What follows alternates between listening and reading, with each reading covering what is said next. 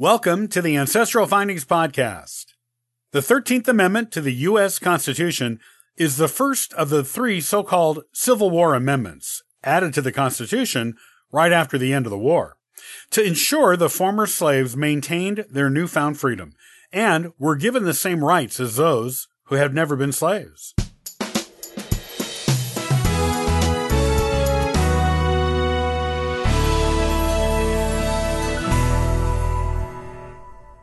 There was a pretty big time gap between the adoption of the 12th and 13th Amendments to the U.S. Constitution. In fact, the gap was more than 60 years, longer than any other gap between amendments in U.S. history so far. The 13th Amendment is the first of three so called Civil War amendments that were adopted to the Constitution as a direct result of the outcome of the U.S. Civil War. This is what you need to know about the 13th Amendment. What does it say? Section 1. Neither slavery nor involuntary servitude, except as a punishment for crime, whereof the party shall have been duly convicted, shall exist within the United States or any place subject to their jurisdiction. Section 2. Congress shall have power to enforce this article by appropriate legislation. What does it mean? Proposed by Congress in January of 1865 and adopted to the Constitution in December of that same year via a three fourth majority of 27 of the then 36 states at the time, the 13th Amendment abolishes and prohibits slavery and involuntary servitude in the United States, except as a punishment for a crime.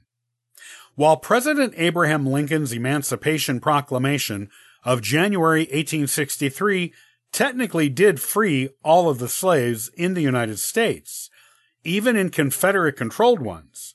This proclamation was not enforced in every state until the passage of the 13th Amendment.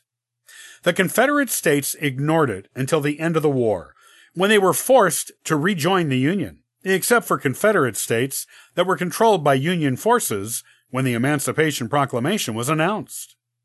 By the time the 13th Amendment was adopted, all state legislators had freed their enslaved people by legislative decree or by force from Union troops, except for Delaware and Kentucky. The 13th Amendment ended slavery in those last two holdout states. The 13th Amendment is one of the few amendments that is almost never mentioned in case law.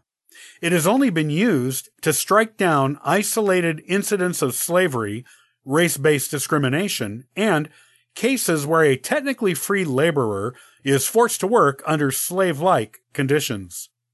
These incidents were mostly cited shortly after the end of the Civil War. In modern times, the 13th Amendment has sometimes been used to create laws against sex trafficking and other forms of modern slavery.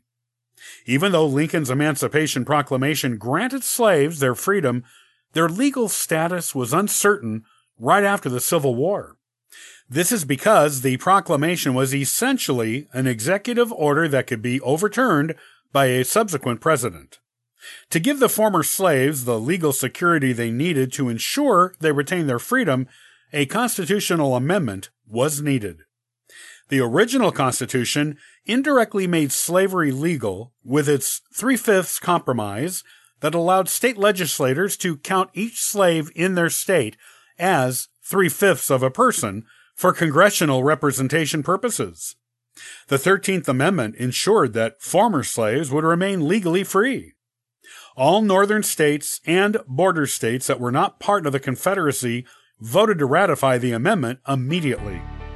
With some gentle nudging, President Andrew Johnson, who became president after Lincoln's assassination, the former Confederate states of North Carolina, Georgia, and Alabama also voted to ratify it, giving Congress the three quarter majority of states it needed to adopt the amendment to the U.S. Constitution.